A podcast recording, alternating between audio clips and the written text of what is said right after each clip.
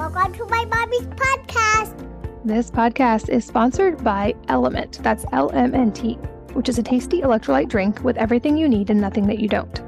It's a science backed electrolyte ratio with none of the junk found in many electrolyte drinks. So, no sugar, no coloring, no artificial ingredients, no gluten, no fillers, no BS. I love this company so much that I invested in them and I'm a daily user of their electrolyte mix. Many of us are not hydrated enough, and that doesn't just mean we need more water. Electrolytes are an important part of this balance as well, which is why LMNT is so helpful. Electrolytes in this particular ratio can help prevent and eliminate headaches, muscle cramps, fatigue, sleeplessness, and many other common symptoms of electrolyte deficiency. They can also help boost performance and recovery because electrolytes facilitate hundreds of functions within the body, including the conduction of nerve impulses, hormonal regulation, nutrient absorption, and fluid balance. Many people find that these electrolytes support a low carb lifestyle by preventing, mitigating, and eliminating the low carb flu. And they can also support healthy fasting, since LMNT replaces electrolytes without breaking a fast. As a listener of this podcast, you can get a free sample pack with any order. The LMNT sam- sample pack includes one packet of every flavor so you can try them all. And this is perfect for anyone who's interested in trying the flavors or who wants to introduce a friend to LMNT. This offer is exclusively available through VIP partners, so you won't find this publicly available, and it's available for new and returning customers. They also offer no questions asked refunds on all orders if you aren't completely happy. Grab the deal and get the free sample pack by going to drinklmnt.com slash wellnessmama. That's D-R-I-N-K-L-M-N-T dot com slash wellnessmama. Hello and welcome to the Wellness Mama podcast. I'm Katie from wellnessmama.com. And this is part of a series of short solo episodes that will air in addition to our two regular episodes each week.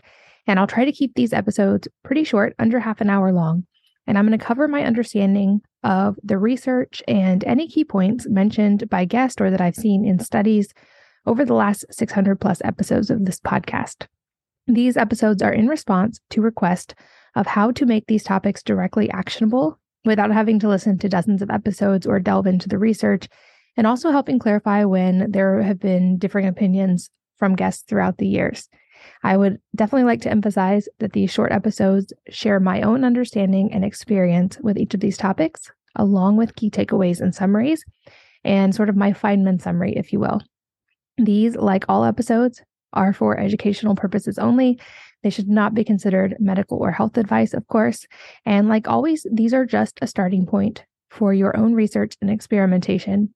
I always encourage you to do your own research, to consult your doctor or practitioners, and to become your own primary healthcare provider by taking ownership of your health and doing your own research and experimentation because nobody will know your body as well as you do.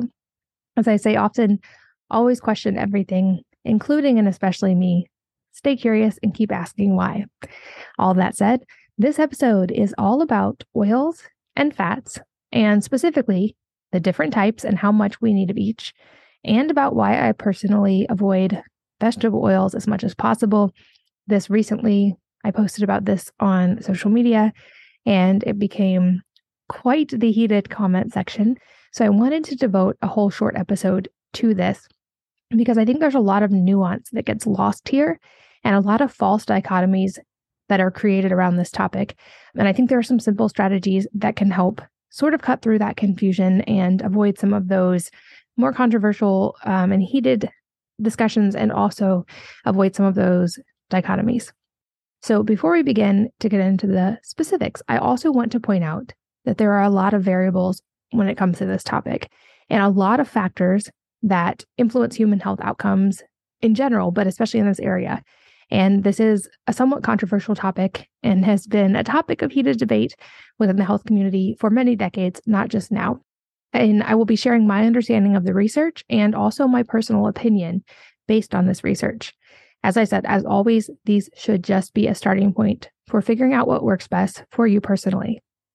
And like I said, I also want to point out that there's often an artificial dichotomy that's created when talking about oils and fats.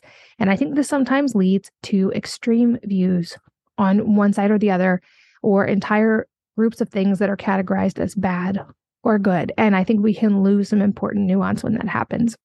Also, I'd like to point out that based on genetics, humans can have different needs for different types and certain amounts of fat. And I will share a little bit of my personal example with this. I've learned that I don't do great with a large amount of saturated fat, for instance, and that my body has some strange responses to it, but that I do pretty well with monounsaturated fat like olive oil. And I tend to get enough saturated fat just from food sources. So it's not something I add into my diet. If you are interested, um, definitely check out the episode with Dr. Gundry about fats like olive oil and how they can be beneficial. I don't consume them to the degree that he does, but I do think that I feel better when I focus mainly on those types of oils. But I want to get into a little bit of the science about this now. So let's talk broadly first about types of oils and fats. As I mentioned in the protein episode, there are certain proteins we can't make and must obtain from diet. And there are also um, certain fats we can't make. So when they're proteins, we call them essential amino acids. And when they're fats, we call them essential fatty acids. Essential fatty acids are essentially types of fats that the human body cannot produce and that must be obtained from diet. And while there are more than this, there are two primary types of essential fatty acids, and those are omega 3 and omega, omega 6. Like I said, there are others that are found in smaller amounts, but those are the two primary ones. And these fatty acids play important roles in various bodily functions, such as inflammation, brain function, blood clotting, and much, much more, which we will talk about in a couple of minutes. And I'll also get a little more in depth into the ratios in a few minutes and what the studies are showing. But in general, it's agreed that in the US, especially, and many other developed countries, people are often not getting enough omega 3s and getting too much omega 6. So, like I said, these are both essential fatty acids. We need them both, but the ratio is important. And I think that this is one of the parts of the nuance that is often lost in this conversation. So, it's not that we don't need either or, it's that we're often getting too much omega 6 and too little omega 3. We'll talk about sources and probably why in a minute in more depth. But in general, processed vegetable and seed oils are often very high in omega 6 and this is one of the reasons I personally try to limit and avoid these whenever possible and stick to oils like olive and avocado if I'm adding them to my food. You've probably also heard terms like monounsaturated, polyunsaturated, and saturated fats. And we'll just understand these a little bit. We're going to get sciencey for a second. So most foods will contain a mixture of all of these in some percentage, but there's a distinction. So if there are one or more double bonds in a fat, it is said to be unsaturated. Fats that contain a single double bond are called monounsaturated, and those that contain a lot of double bonds are called polyunsaturated. So that's just the distinction in the term. Of course, that doesn't explain how they're used in the body. When all the double bonds are replaced with single bonds, a fat is said to be fully saturated. The body handles all of these fats somewhat differently. And like I said before, there are various genes that can influence how an individual handles each of those particular types of fats. But all fatty acids are chains of carbon atoms with hydrogen atoms attached to them. Like I said, saturated fats have the maximum number of hydrogen atoms attached to every carbon atom. Therefore, they're said to be saturated with hydrogen, with all carbons attached to each other with a single bond. But in the other fatty acids, a pair of hydrogen atoms in the middle of the chain is missing, and this creates a gap that leaves two carbon atoms connected by a double bond rather than a single bond. Because the chain has fewer hydrogen atoms, it is said to be unsaturated because it's not fully saturated. And a fatty acid with one double bond is called mono for one monounsaturated because it has one gap. Fatty acids having more than one gap are called polyunsaturated. And the fats we get from foods often contain a mixture of saturated, monounsaturated, and polyunsaturated fatty acids. So any of the oils we would use in cooking, you can find a breakdown online of what those percentages are. In general, animal based foods and fats contain a larger proportion of saturated fatty acids. Plant based foods and seafood typically contain a larger proportion of fatty acids that are monounsaturated and polyunsaturated. So it isn't so much that any of these types of fats are good or bad, but the ratios can be important and needs vary from person to person, and the overall amount consumed can also be important. Now, from an energy perspective, I just also want to briefly mention that fats, any kind of fat, basically contains nine calories per gram, while proteins and carbs contain four calories per gram. So, this is why oils and fats are the most calorically dense macronutrient, and why a lot of people who are wanting to reduce their caloric intake will sometimes choose to reduce fat since this has a bigger impact on overall calories. I don't think this is the only factor that should be taken into account, but this is a reason that we saw a lot of encouragement. One of the reasons about low fat diets for a long time, um, along with some sort of misinformation and legitimate information around heart health. But it is one that if you're trying to reduce your overall calorie intake, that you might want to limit. Uh, if you haven't already, I would also encourage you to listen to the protein episode. Um, this macronutrient has four calories per gram. It also induces something called the thermic effect of food. It takes quite a bit of energy to digest. It's also very satiating. And so I have found personally that increasing protein helps me to have a lot more energy and to feel satisfied for longer after meals. And then when I wear a glucose monitor, my blood sugar is much more stable when I get enough protein as well. Back to fat though. So, what does this mean for health? And how much of each of these different types of fat do we actually need? And the answer, like it often is in health, is that it depends. It likely varies by individual based on our genes, our goals, our risk factors, and many other variables. In general, I think we need some of each category, and I'm not a fan of eliminating any entire categories of macronutrients, micronutrients, or anything else. My personal opinion, though, is that with modern diets, many of us are getting too much of certain oils, especially high omega 6 polyunsaturated oils, or we are getting them from forms that are not as optimal. So, again, it's not that these are bad, it's just that our ratios have changed really drastically in the last 50 years. And I'll explain why. Processed vegetable oils, which I mentioned are high in omega 6 polyunsaturated fats, did not exist in the human diet in any measurable amount until the 1970s. So these are a new kid on the block when it comes to human consumption. And since they've only been around for the last 50 years, it kind of gives us an insight into them not being absolutely necessary for human survival since we made it until then without them. Humans have, however, ingested animal based fats in varying amounts throughout history, and research like that into the Mediterranean diet seems to consistently show a benefit to a higher consumption of oils like olive oil, which are monounsaturated fats primarily, and which is what I personally shifted my added oils and fats consumption mostly toward. I'll talk more about my personal ratios and what I aim for in a minute. But another thing I want to note here, obviously, with the caveat that correlation does not equal causation, and there are many variables that come into play here, we do know that the obesity rate in the United States has increased significantly since the 1970s. Somewhat eerily, if you look at the data, our consumption of vegetable oils has gone up at about the same rate as our obesity rate. And it's really, really staggering when you see those side by side. Also, this is one of the few foods that has changed a whole lot since that time. So, we actually are not consuming drastically more calories than we used to in the 1970s or that much more food. But this is one thing that went from no human consumption to, I believe, over 30% of our diet now comes from vegetable oils. So when we look at a graph from the 1970s until now, our calories from all other food sources have stayed the same or gone down. And our calories from vegetable oils have gone from zero to over 30% of our total calories. And again, this is a food that did not exist in our diets until that time. And it goes up at a very, very similar curve as the obesity rate.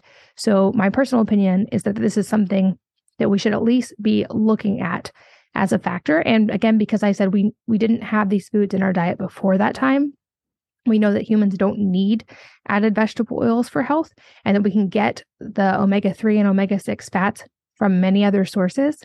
It's one I personally have on my do not consume list unless I can't avoid it.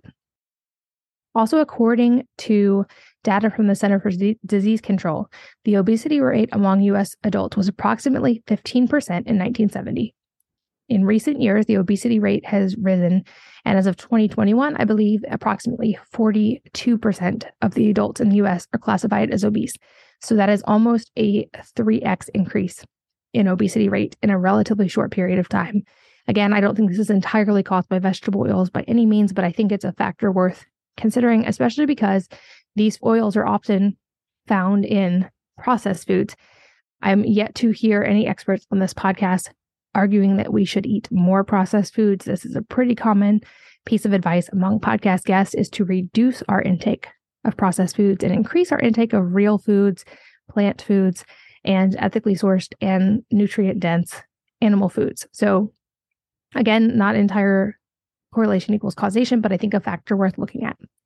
I'll also mention that I do think more research is needed here and that a lot of the research is funded by organizations on both sides that have a vested interest in it. But I think this is also one of the reasons for the artificial dichotomies that often come up in the conversation about oils and fats. That being that the data showing that too much satur- saturated fat can be harmful, which there are, this is also a very controversial topic. I think there's a huge genetic component here as well, but this leads people to prioritize polyunsaturated fats like vegetable oils and avoid saturated fat, citing evidence that cardiovascular disease risk goes down when saturated fats are replaced with polyunsaturated fats. And I think the data here is actually somewhat conflicting, but I personally wouldn't consider this an either or dichotomy. I personally consume olive oil, avocados, and fish oil as my main added sources of dietary fat, and I feel best this way. I don't add a large amount of saturated fat to my diet. So I'm consuming very little kind of saturated fat. And my main source is just being the natural fat found in meat. And most of what I'm getting from my meat is protein.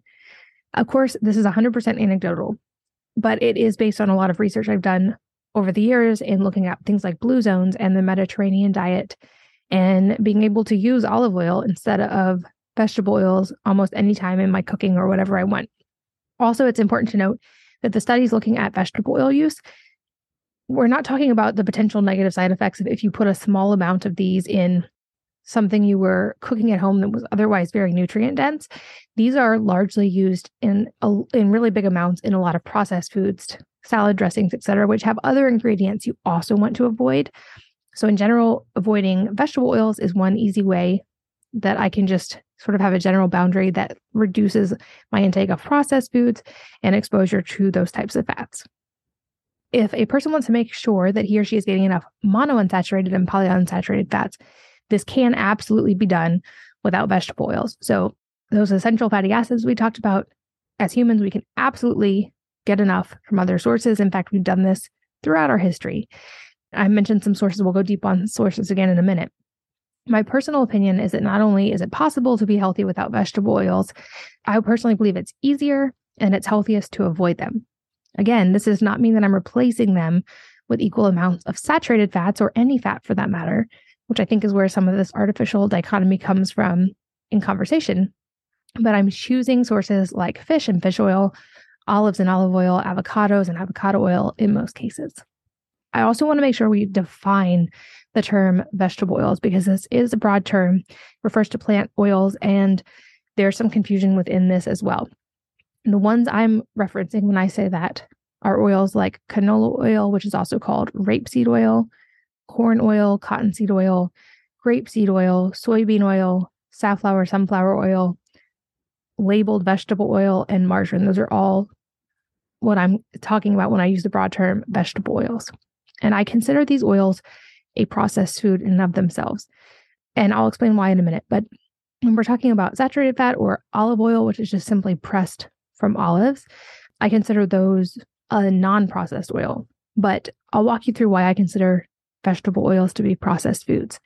So, canola oil, for instance, it's made from the seed of the canola plant, which is a type of a rapeseed plant. And the process of making canola oil typically involves the following seven steps. So, first, they harvest it, collect the seeds. That's a pretty normal thing that would happen with any oil. Then they clean them to remove any dirt or debris or impurities. They grind them up into a fine meal. So far, not a lot of processing happening. Then they press them with high pressure to extract the oil. And this is often done using an expeller press, which uses physical force to extract the oil from the meal of the seed. Then, this is where the processing begins. They refine them. So the crude oil obtained from the pressing process is then refined in even further to remove impurities so that, such as waxes, gums, and free fatty acids, as well as to improve the oil stability and shelf life. Then it's often bleached to remove any color or odor. And you can look up videos online. It's kind of a gross process at this point. and from people who have visited these factories have explained it does not smell or taste good at this point, which is why they need to bleach it. And then the seventh step is they deodorize it. So the oil is subjected to high temperatures and a vacuum to remove any remaining odors and flavors. So it's quite a difference from simply a piece of fish that requires no processing other than removing of scales or olives that just re- require pressing. Then from here, the resulting oil is then packaged and sold as canola oil. And it's also important to note that not all canola oil is the same. It can vary by composition depending on the type of plant used, the processing method, and the refining process. Also, these crops are often very highly sprayed. So, unless you're getting an organic version of this, there's also the potential for other residue to be in these oils as well. Now, I want to circle back to omega 3s and omega 6s again. Some examples of fats that are high in omega 3s are as many people know, seafood, especially fatty fish, like my favorite recommendation of sardines or anchovies. Also, grass fed meats can have a higher amount of omega 3s and pastured eggs. And then to a lesser degree, some seeds like flax and chia. Processed vegetable oils are considered high in omega 6s, which I mentioned before, we're likely getting too much of. It's not that either is good or bad, it's that our ratio is off. We do know that excess consumption of omega 6s can trigger the body to produce pro inflammatory chemicals.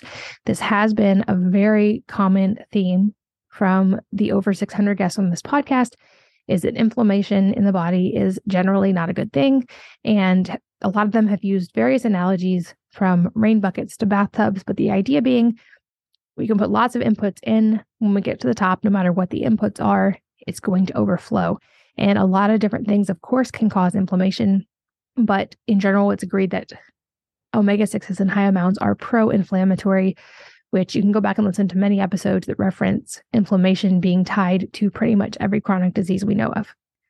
And these omega 6 fatty acids are found in oils, like I've mentioned, such as corn, safflower, sunflower, grapeseed, soy, peanut, canola, vegetable, etc., as well as many processed foods, salad dressings, mayonnaise, etc. Now, omega 3s are essential nutrients, as I mentioned, that we are not getting enough of. They're also important for human health. And again, the ratio is important. It isn't that omega 6 is objectively bad, but it's just that we are likely getting too much of it in our modern diet. So, polyunsaturated fats and especially omega 3 fats are beneficial in the right amounts. They have been shown to have a wide range of health benefits, including reducing inflammation, improving heart and brain health, and supporting eye and joint health. This is why people often consider supplementing with omega 3s. But I keep mentioning the ratio. The ideal omega 3 to omega 6 ratio is still certainly a subject of debate, but some experts suggest a ratio of 1 to 1 or 1 to 4 of omega 3 to omega 6. Some recommend even higher intake in omega 3s during certain situations for improved health. But studies have shown that a diet high in omega 6 fatty acids and low in omega 3s can contribute to inflammation and potentially an increased risk of chronic diseases such as heart disease and stroke. On the other hand, a diet with balanced omega 3 to omega 6 ratio has been linked to improved health outcomes. This is a factor that's often talked about when it comes to blue zone studies and the Mediterranean diet is their intake of omega 3s from quality sources and that ratio. It's also important to note that more research is definitely needed to fully understand the optimal ratio here. However, most health organiza- organizations are recommending incorporating omega 3 rich foods like fish, flax seeds, chia seeds, and pastured foods to get this ratio in a better place. If you want to uh, think of it in a very simplified way, when we get too much of one or the other, omega 3s are generally considered anti inflammatory. Omega 6s, especially in high amounts, are generally considered pro inflammatory. So you want to have a balance there. You don't want to get too much omega 6. So keeping inflammation at bay is in some ways a matter of balancing those two things. And that balance is calculated in that ratio of omega 6 to omega 3. Like I said, some experts would say that in a perfect world, we would want that ratio to be about one to one. And historians, you often hear, if you hear of the paleo diet, um, that they ate a one to one to a four to one ratio. And if you want to think this maybe is not as big of a deal, think about these numbers. According to studies, having that ratio, even in just a four to one, is associated with a 70% decrease in death from cardiovascular event. A two to five to one ratio is associated with reduced replication of cancer cells in the colon. Two to one ratio is associated with decreased inflammation in rheumatoid arthritis patients. And a five to one is um, resulted in improved asthma symptoms. Now, if you're wondering what is our ratio of omega 6 to omega 3 in the modern world, in general, the average is 15 to 1. So much higher than 1 to 1 or even 4 to 1 or 5 to 1. And for some people, it's even even higher. I've heard of cases of people consuming it in a 60 to 1, 6 0 to 1 ratio. And this is because our consumption of omega 6 is rampant today. And it's no secret from past guests that so is inflammation. And many of these chronic diseases are on the rise. But the good thing is, again, it comes back to this ratio.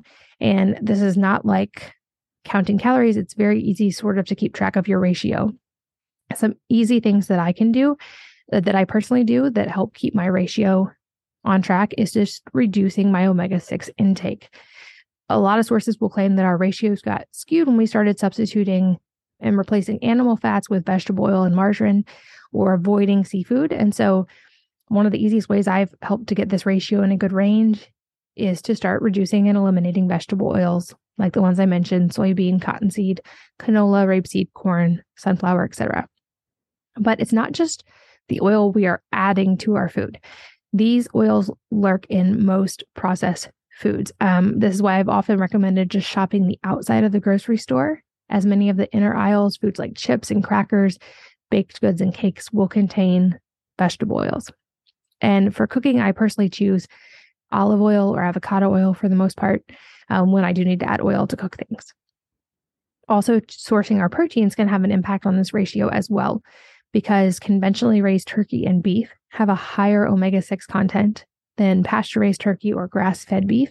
And this is because the, the more food from soy, corn, and grain these animals consume, the higher percentage of those oils and fats they will have in their own body even animals are what they eat. And a natural diet of a pasture raised turkey or grass fed cow optimizes the meat with healthier omega 6 to omega 3 ratios because they are consuming insects, grass, plants, and they're getting plenty of sunshine. Also, of course, seafood can go a long way because fatty fish like salmon are especially dense sources of omega 3s.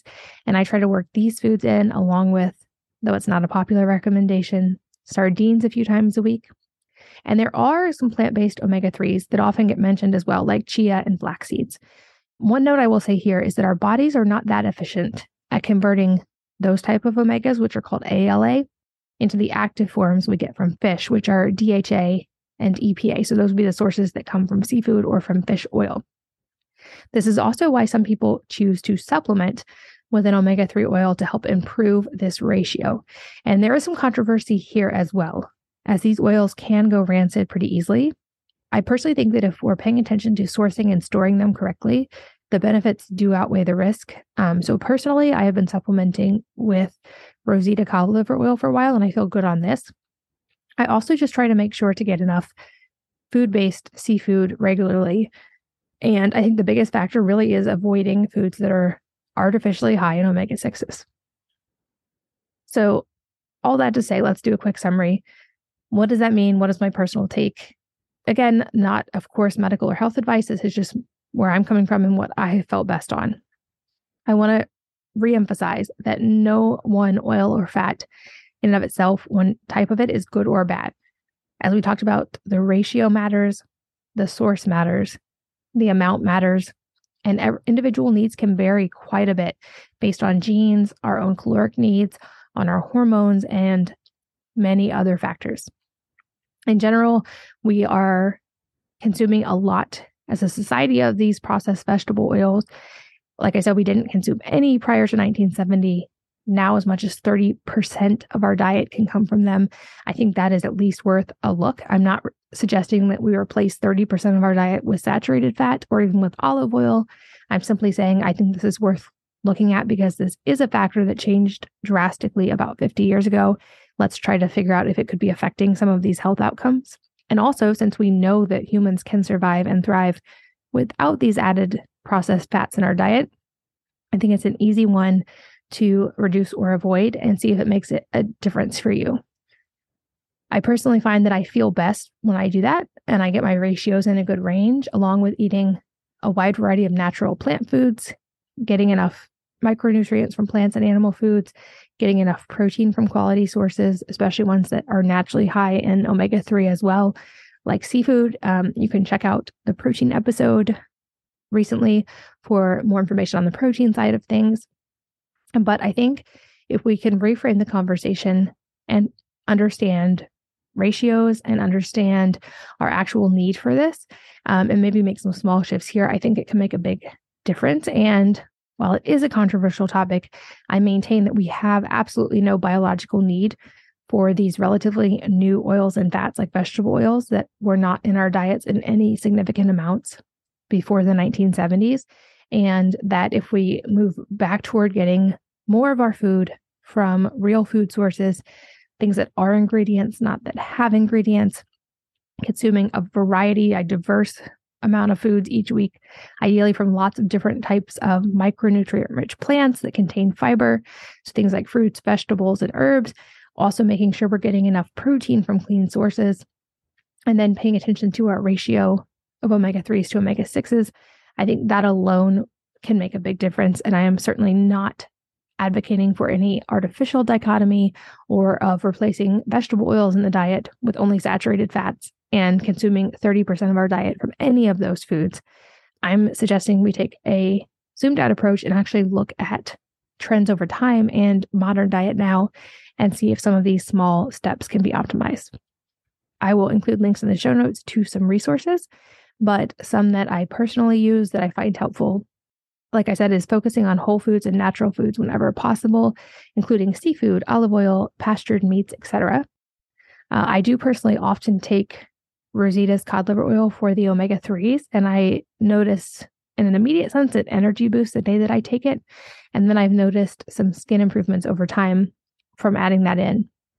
Now, I will also mention there are a lot of recipes that call for vegetable oil. And yes, while you can substitute olive oil in baking, it does seem to have a pretty strong taste. And most people, including me, don't do great with a lot of saturated fat. So I don't want to substitute butter. There's a new company called Zero Acre Farms that I will link to that is making a more natural alternative to those high omega 6 polyunsaturated vegetable oils. And you can learn more about them, but it's Zero Acre Farms. And then another go to resource for me personally is Kasandrinos olive oil, which is sourced from Greece. There are no added processed vegetable oils, it's only olive oil. I think it's the best tasting one I've ever tried. And I get that on a subscription. So I save money on it every month. And that is primarily what I do in my diet when it comes to oils and fats. Of course, this is only one factor among many when it comes to health. This is my personal opinion and certainly not medical fact. And like I always say, I encourage you to use this as a jumping in point for your own research and especially experimentation in becoming your own primary healthcare provider and finding out what works best for you personally. And I would love to hear your opinion on this in the show notes at wellnessmama.fm or in the comments on social media.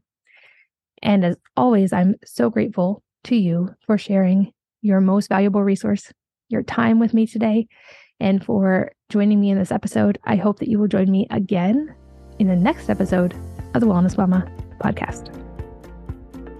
If you're enjoying these interviews, would you please take two minutes to leave a rating or review on iTunes for me? Doing this helps more people to find the podcast, which means even more moms and families can benefit from the information. I really appreciate your time, and thanks as always for listening.